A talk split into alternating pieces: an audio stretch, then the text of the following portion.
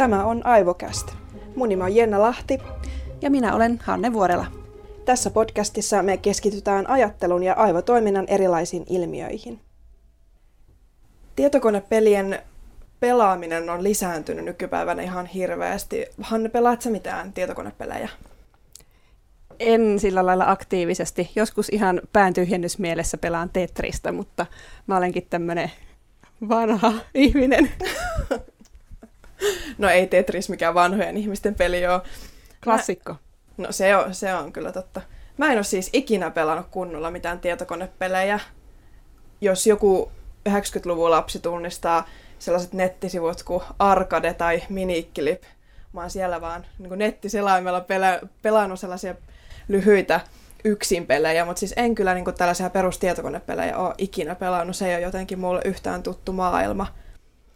Mulle se on siinä mielessä, että mun puolisoni pelaa ja sitten moni tuttava pelaa myös, että tavallaan siinä mielessä se on tuttua, vaikkei se ehkä niin kuin itselle semmoinen kaikista läheisin tai luontevin vapaa-ajanviettotapa olekaan.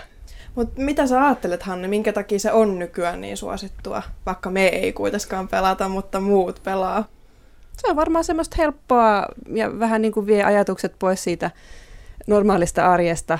Ja tota, siinä pääsee varmasti ihan erilaisiin sfääreihin, koska pystyt niin kuin olemaan ihan mikä haluat.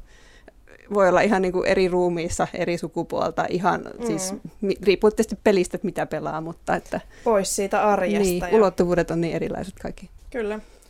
Meillä on tässä jaksossa vieraana pelaamisen ja pelikasvatuksen tutkija ja asiantuntija Mikko Meriläinen. Tervetuloa. Kiitoksia. Minkä takia sä uskot, että pelaaminen on niin suosittua nykyään, etenkin siis tietokonepelien pelaaminen? Mä sanoisin, että yksi ihan semmoinen keskeinen syy on ehkä se, että pelaaminen on vaan tosi hauskaa. Nämä, mitä tässä äsken nostettiin just myös esille, tämä tämmöinen rentoutuminen, ajatusten poisvieminen on sitten toinen oikeastaan tähän samaan asiaan liittyvä, liittyvä tekijä, että just se, että me tarvitaan aika paljon sekä lapset että aikuiset arjen vastapainoksi semmoista jotain viihdyttävää, rentouttavaa, hauskaa, hauskaa tekemistä. Mutta sitten tietenkin samaan aikaan siellä on kaikkea muuta, muuta sellaista, on, on kilpailua, on jotkut ehkä haaveilee nykyään jo ammattipelaajan urasta ja niin edelleen. Eli niin paljon kuin meillä on pelaajia, niin meillä on oikeastaan myös erilaisia motiiveja pelaamiselta. Eli aika paljon hyötyäkin voi olla myös siitä pelaamisesta. Joo, kyllä, kyllä, kyllä, ehdottomasti ja hyvin monenlaisia, monenlaisia myös, mutta me voidaankin tänään sitten vähän puhua tästä hyöty- ja haittadiskurssista esimerkiksi. Niin, kaikessa on puolensa. Mitä pelaaminen sitten harrastajassaan oikeasti kehittää? Se riippuu varmaan hirveän paljon pelaajasta, siitä, mitä sillä, mitä sillä pelaamisella haetaan. Mm, yksi sellainen, mikä meiltä monesti ehkä unohtuu siitä keskustelusta pois, on se, että se kehittää sitä pelin, pelin pelaamisen taitoa. Eli helposti ehkä ajatellaan sillä, että okei, että mitä tästä pelistä voi oppia, mitä tästä voi siirtää johonkin muuhun ympäristöön, mutta silloin me unohdetaan se, että on jo niin kuin arvokasta oppia pelaamaan sitä peliä itsessään. Mainitsit tuossa sen Tetriksen pelaamisen mm. esimerkiksi, niin Tetriksen pelaaminen on oma taitonsa. Ei välttämättä tarvitse miettiä sitä, että miten tätä nyt voisi soveltaa johonkin tätä Tetriksen pelaamista, vaan että se on arvokas taito siinä, missä nyt vaikka jalkapallon pelaamisen taito tai, tai muu tämmöinen. Uh, se, että minkälaisia asioita ihmiset niistä peleistä hakee, niin tosiaan sitten palautuu paljon siihen, että Mitä, siellä, mitä sieltä oikeastaan lähdetään kehittämään ja minkälaisia juttuja etsitään. Yhdessä tutkimuksessa kävi ilmi, että alakouluikäisten poikien englannin kielen osaaminen oli paljon parempaa kuin tyttöjen nimenomaan tämän tietokonepelaamisen ansiosta. Onko tässä, Mikko, mitään perää siinä, että tietokonepelit voi niin kuin auttaa just esimerkiksi englannin kielen oppimisessa? Pitäisin ihan tosi, tosi perusteltuna. Suomi on tosi pieni kielialue, mikä tarkoittaa sitä, että meillä on valtaosa kaikki, kaikki, niin kuin, kaikki pelit, peleihin liittyvä media, kaikki oheistuotteet, kirjat, tämmöiset on, on monesti englanninkielisiä. Ja sitten tietenkin tämä, kun pelejä pelataan kavereiden kanssa, pelataan tuntemattomien kanssa netissä, niin tietenkin englanti on yleensä se semmoinen yleiskieli, jota käytetään, jolloin silloin jo aika pienillä pelaajilla tulee käytettyä aktiivisesti sitä kieltä, että se ei ole pelkästään kieli, kieliopin tai kielisääntöjen miettimistä, vaan ihan sitä, että sitä oikeasti sovelletaan. Ja sitten Jos mietin vaikka omastakin lapsuudesta, niin aika pienestä pitäen mä oon ruvennut kaikkeen perehtymään, kaikkeen tämmöiseen pelimateriaaliin englanniksi, ja silloin sitä oli tietenkin vielä hirveän paljon vähemmän suomeksi saatavilla. Ja tota, kyllä se aika kohisten sitten se kasvaa se sanavarasto esimerkiksi, kun sä lähdet perehtymään milloin mihinkin niin kuin erityissanastoon jostain aiheesta. Ja siinä on se toistettavuus, että tietyt fraasit toistuu tietyssä tilanteessa, niin sitten ne myös ehkä jää mieleenkin paljon paremmin. Joo, just näin. Ja, ja sitten tosiaan se semmoinen perus englanninkielinen vuorovaikutus, että meillähän varmaan Suomessa tosi monella aikuisella on hirveän vahva kielitaito, mutta me ollaan myös samaan aikaan tosi arkoja käyttämään sitä. Me aina ajatellaan, että jos ei, niin kuin, jos ei mene täysin kielioppisääntöjen mukaan, niin sitten kehtaako sitä nyt suutaan avatakaan, mutta sitten taas katsoo jotain tuommoisia kymmenen vaikka kymmenen viisitoista-vuotiaita, miten ne tuolla nettipeleissä juttelee keskenään, niin ei se ole sitten niin nuukaa, että meneekö se niinku ihan vimpan päälle kielioppisääntöjen mukaan. Ja tavallaan ehkä tulee semmoinen tietty itsevarmuus sen kielen käytössä, että sitä ei arastella liikaa. Sehän on hyvä asia, ja sitähän on yritetty nyt niinku hakeakin, että ihmiset pääsisivät pois tästä arkuudesta sen kielen käyttämisen suhteen. Tutkitusti on myös todistettu, että näiden pelien pelaaminen auttaa tuossa reaktionopeudessa, että se paranee. Onko, Mikko, pelaajat parempia sitten esimerkiksi ajamaan autoa, jos katsotaan tästä näkökulmasta? Hyvä kysymys. Uh, miettisin ehkä sen sitä kautta, että tietenkään se pelaaminen ei automaattisesti kenestäkään tee, kenestäkään tee tosi hyvää autolla ajajaa. Se, auto, myös se autolla ajaminen on oma, oma taitonsa. Mutta sitten tietenkin autolla ajamiseen esimerkiksi liittyy varmaan tällaisia juttuja, niin kuin havainnointitaito esimerkiksi, tai reaktionopeus. Voidaan ehkä ajatella, että joku tämmöinen tietokonepelaaja, joka on tottunut hyvin nopeasti prosessoimaan uutta vaikka visuaalista informaatiota, mitä tulee. Sun pitää reagoida jossain nopeatempoisessa räiskintäpelissä siihen, että vihollisia ilmestyy jostain ja niin edelleen. Niin voisi hyvin kuvitella, että tämmöinen pelaaja mahdollisesti reagoisi nopeammin, kun se joku hirvi vaikka ilmestyy tienpientareelle tai muuta tällaista.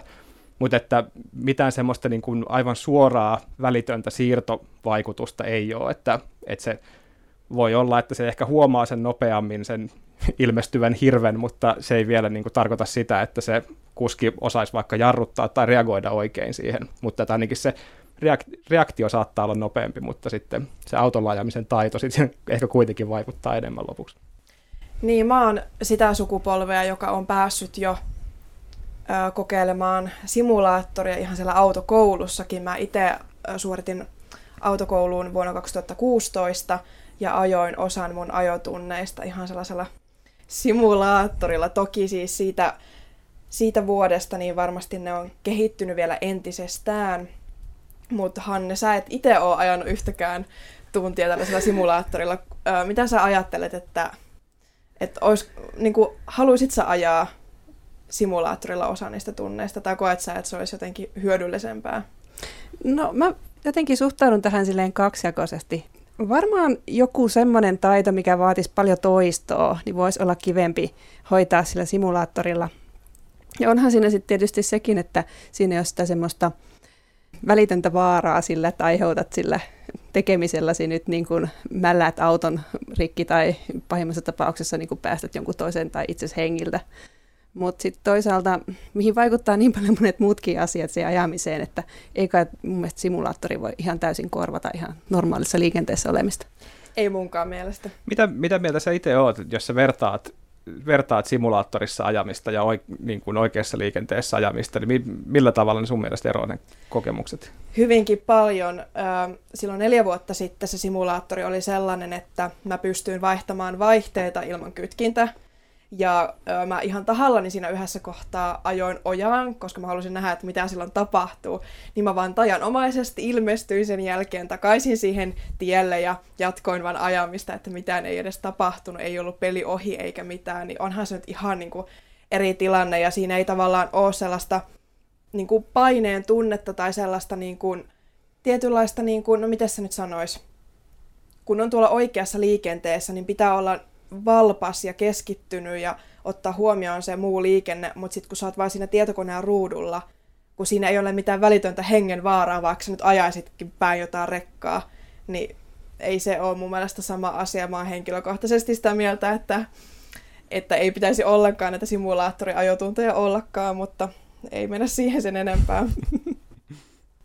Monien vanhempien suista yleensä kuulee sitä, että ne pelit on ihan liian väkivaltaisia, ja nyt jos minun lapsi pelaa jotain räiskintäpelejä, niin sitten hänestä tulee väkivaltainen ja nuorisorikollinen, jos näin kärjistetysti voisi sanoa. Miten sä, Mikko, koet, että voiko nämä pelien väkivaltaisuudet heijastua oikeaan elämään?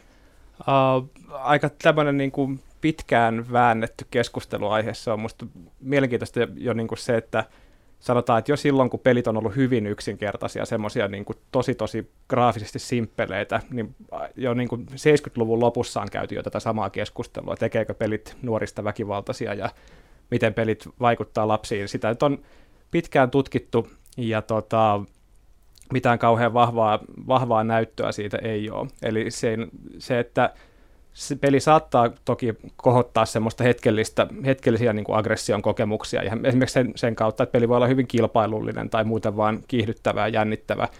Mutta se, että se heijastuisi esimerkiksi voimakkaasti tämmöiseen arkielämän väkivaltaiseen käyttäytymiseen tai rikollisuuteen tai muuhun, niin siitä ei oikeastaan ole, ole varsinaista näyttöä.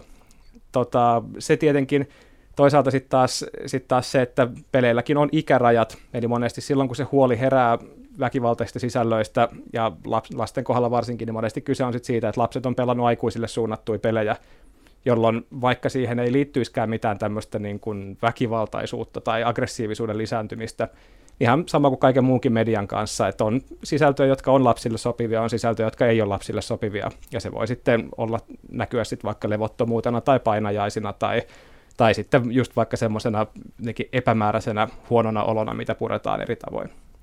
Niin, varmaan joka sukupolvella on tämmöinen oma asia, mitä kritisoidaan, että esimerkiksi mun lapsuudessa lukemistakin on pidetty lapsille vaarallisena. Että älä nyt.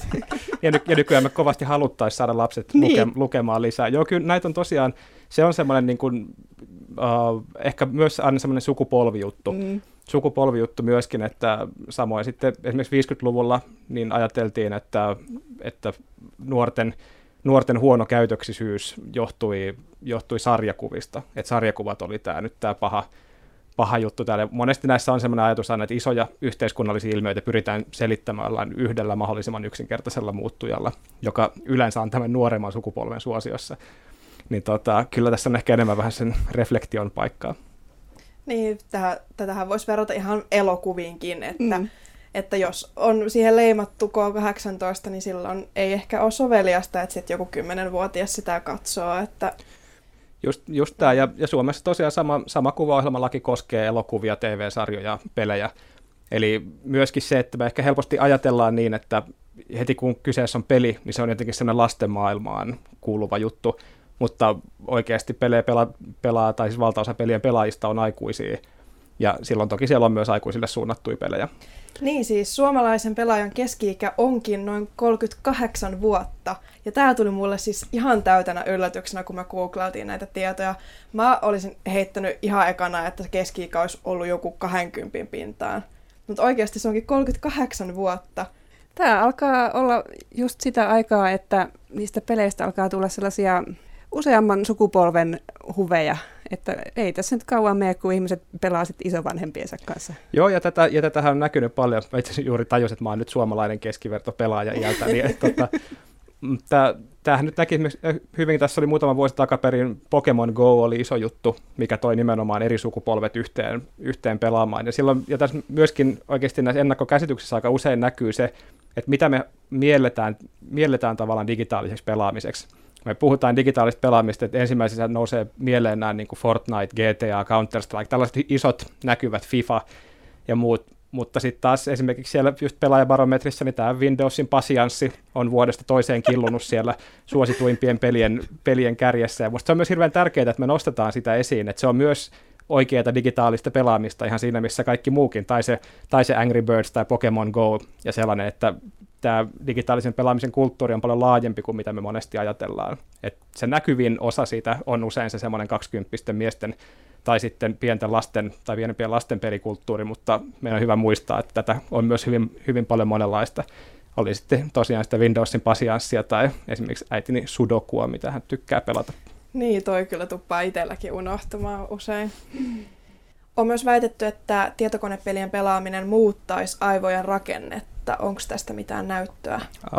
Tämän, tämän mä ihan, ihan tarkistin tämän asian, sehän tietenkin pitää ihan, pitää ihan paikkaansa, koska minkä tahansa asian tekeminen muuttaa aivojen rakennetta.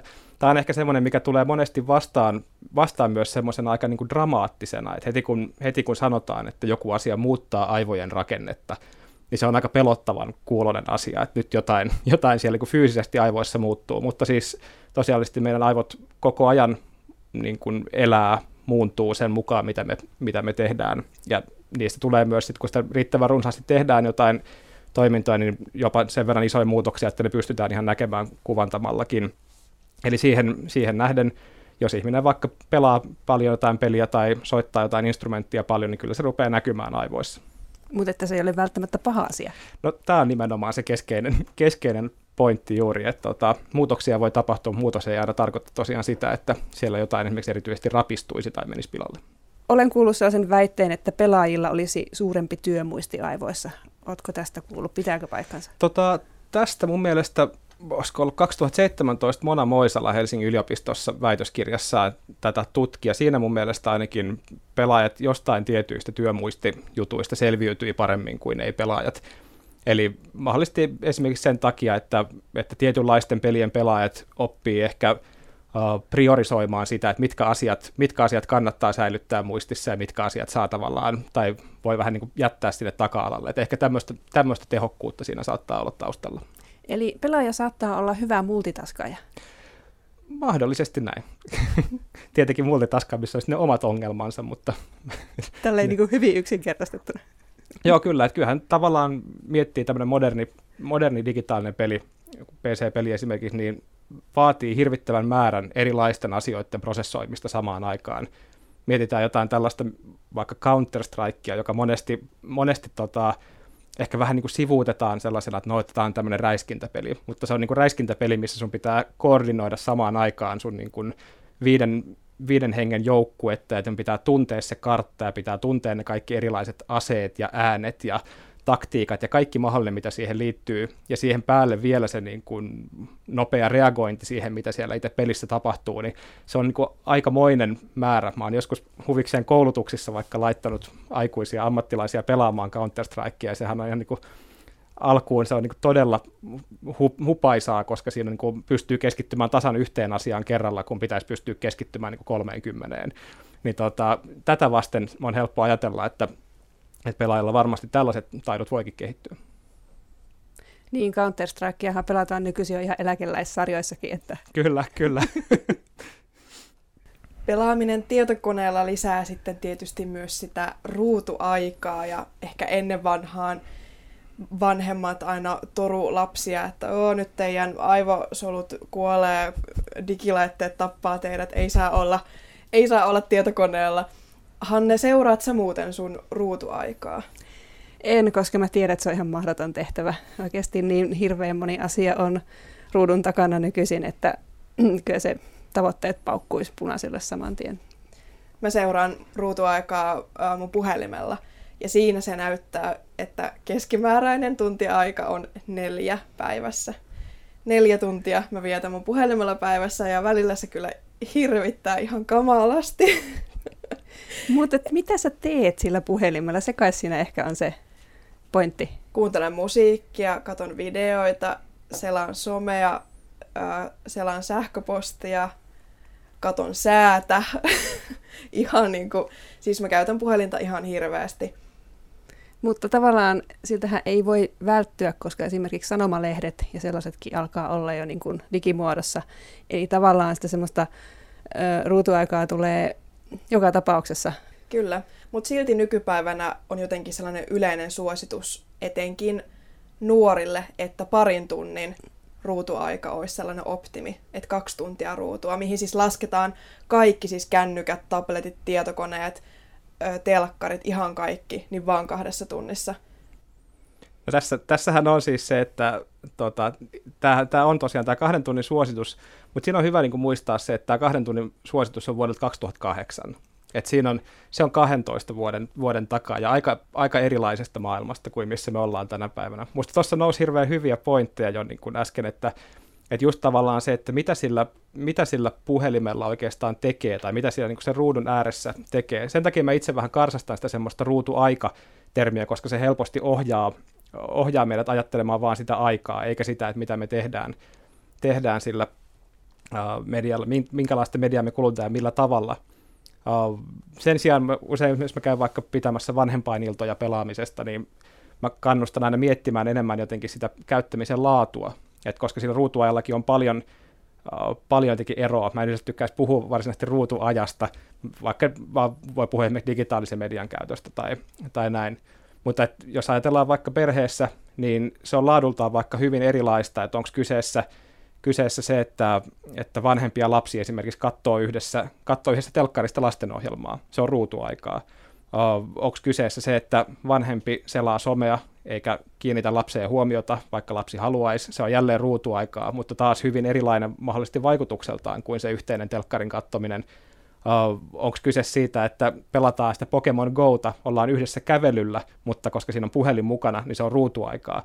Eli jotenkin se ruutuaika tekee siitä keskustelusta musta niin kuin liian yksinkertaisen. Et me ei päädytä oikeastaan miettimään just sitä semmoista meidän omaa suhdetta digitaaliseen mediaan niin tarkkaan, koska me jäädään niin kiinni siihen, uh, kiinni siihen tota, aikaan. Mä usein rinnastan sitä siihen, että ei me mietitä tavallaan, tai meidän ainakaan pitäisi miettiä vaikka jotain ravintoa ja syömistäkään, vaan pelkästään kalorimäärien mukaan, vaan meidän pitäisi miettiä, että okei, että mitä me syödään ja mikä on, mikä on hyvää ruokaa ja mikä on terveellistä ja minkälaisia määriä ja missä seurassa ja mitä niin kuin, miten me suhtaudutaan ruokaan ja kaikkea tällaista. Niin samaa mä kaipaisin paljon tähän digitaalisen median kulutukseen ja siitä käytävää keskustelua. Eli hyvin vanhentunut käsite siis ruutuaika. No tässä niitä puretaan. Mutta voiko siitä oikeasti sit olla jotain haittaa aivoilla, jos sitä ruutuaikaa on hyvin paljon? Siis mikä tahansa asia oikeastaan, jos sitä, jos sitä kuluttaa hyvin paljon, vaikka se ei, vaikka se ei niin kuin itsessään olisi, olisi jotenkin lähtökohtaisesti vaarallinen asia, mutta sitten tietenkin se, että ihmisellä on elämässään rajallinen määrä aikaa ja vuorokaudessa rajallinen määrä aikaa. Ja toki jos sä sitten alat laiminlyödä muita asioita, sen vuoksi, että sä upotat sen kaiken, kaiken aikas siihen yhteen juttuun. Olisi sitten tosiaan ruutuaika, ruutuaikaa tai pelaamista tai liikuntaa tai vaikka työntekoa. Niin jos se kasvaa valtavan isoksi osaksi sun elämässä, tavallaan niin kuin hallitsemattoman isoksi asiaksi, niin silloin se väistämättä rupeaa syömään jostain muusta. Se rupeaa syömään sitten rentoutumisesta tai ihmissuhteista tai riittävästä nukkumisesta tai muusta, millä sitten on taas haitallisia vaikutuksia. Eli puhutaan tavallaan tämmöistä niin kuin syrjäyttämisefektistä ja sitä kautta sitten näitä, voikin tulla näitä erilaisia haittavaikutuksia. Ylipäänsä ihmisille tekee hyvää, että uh, viettää mahdollisimman monipuolista ja semmoista niin kuin runsasta, rikasta elämää, mitä se itse kunkin kohdalla sitten on, mutta semmoinen yhteen asiaan jämähtäminen ei tee hirveän hyvää. No ennen pelaaminen on ollut tämmöistä hyvin konkreettista. Kaikki on varmaan lapsena pelannut lautapelejä. Ja mm. tota, no, tämmöisiä hyvin fyysisiä tapahtumia, miten sitä pelataan. Mutta nykyisin on monet lautapelitkin siirtynyt pelattavaksi netissä tai virtuaalisesti. Onko siinä eroa? Perustuuko se pelikokemus ihan tämmöiseen konkreettiseen vai siihen, että se on tuolla netissä? Se on hyvä kysymys ja niissä on varmaan erilaisilla ihmisillä on erilaisia preferenssejä. Uh, varmasti se on luonteeltaan aina vähän erilainen se kokemus. Toki siinä on, siihen pelikokemukseen sitä aina kuuluu paljon muutakin kuin vaan se itse, itse peli. Et se on myös sitä, että mennään sinne, mennään sinne kylään ja istutaan, istutaan sinne sohville röhnöttämään ja niin kun on pöytä täynnä herkkuja ja ehkä syödään jotain ja vaihdetaan kuulumiset ja muuta. Niin toki se vaihtaa silloin myöskin, tai muuttuu se tilanteen luonne sitten, kun se tehdäänkin vaikka digitaalisen, jonkun digilaitteen välityksellä ja vaikka pidetään joku videopuhelut Zoomissa siinä samalla, niin se tilanne on kumminkin, kumminkin erilainen. Ja sitten myös se ihan se semmoinen fyysinen elementti siinä, että heitteletkö se fyysisesti noppaa tai onko sulla jotain peli, pelimerkkejä, mitä sä pystyt siirtelemään ympäriinsä, vai onko se vaan sitä, että sä niinku klikkailet ruudulla asioita eri paikkoihin. Et välttämättä se kokemus ei ole niin kuin, äh, parempi tai huonompi näissä eri, mutta se on varmasti erilainen. Et tota, ehkä sitä voisi rinnastaa siihen, että meillä on tota, vaikka videopuhelu jonkun ihmisen kanssa versus se, että me mennään tapaamaan jotakuta ihmistä. Niin Hanne, sä et hirveästi niitä tietokonepelejä pelannut, mutta oot sä näiden perinteisten lautapelien puolesta puhuja? No riippuu hyvin pitkälti pelistä. Mut tykkäät kuitenkin pelata? Joo, kyllä. No esimerkkinä nyt vaikka Monopoly. olen opetellut pelaamaan seitsemänvuotiaan siskonpoikani kanssa ja öö, onhan se nyt siis kiva peli, ei siinä mitään. Ja sitten totta kai siinä on ajatuksena se, että siinä opetellaan rahan käsittelyä ja kaikkea muuta. Mutta kyllä se nyt niin kuin nyppii nykyihmistä se semmoinen ylimääräinen seteleiden plaraaminen, että eikö tätäkin asiaa voi hoitaa jollain toisella tavalla. Niin sä oot pelannut sitä perinteistä seteliversiota. Juu. Silloin kun minä olin lapsi, niin silloin oli jo sellainen versio, että oli se kortin lukija ihan. Uh. Että niin kuin siis pank- pankkikorteilla siirreltiin sitä rahaa toiselle. Oltiin jo niin modernissa versiossa. Tähän, tähän voi aina kertoa kaikkien pelitutkijoiden suosikkiknoppitiedon siis siitä, että Monopolyhan on alun perin, alun perin oppimispeli. Ja Monopoly, Monopoly on peli, jolla uh, opetettiin sitä, että kuinka haitallista on se, että, että niin kuin raha- ja kiinteistöjen omistus niin kuin monopolisoituu ja, ja keskittyy liian harvoille yksilöille, koska silloin siitä voidaan nyhtää kauheata, kauheata niin kuin tällaista ylihintaa kaikesta. Ja sitten jossain vaiheessa tämä, niin kuin, tämä elementti siitä on kadonnut, ja sitten sit on tullut vaan semmoinen niin kuin hauska seurapeli, jossa niin kuin ahnein kiskuri voittaa. Niin, tota, tämä on tällainen, niin kuin, millä voi aina sitten kaikille briljeerata tällä tiedolla.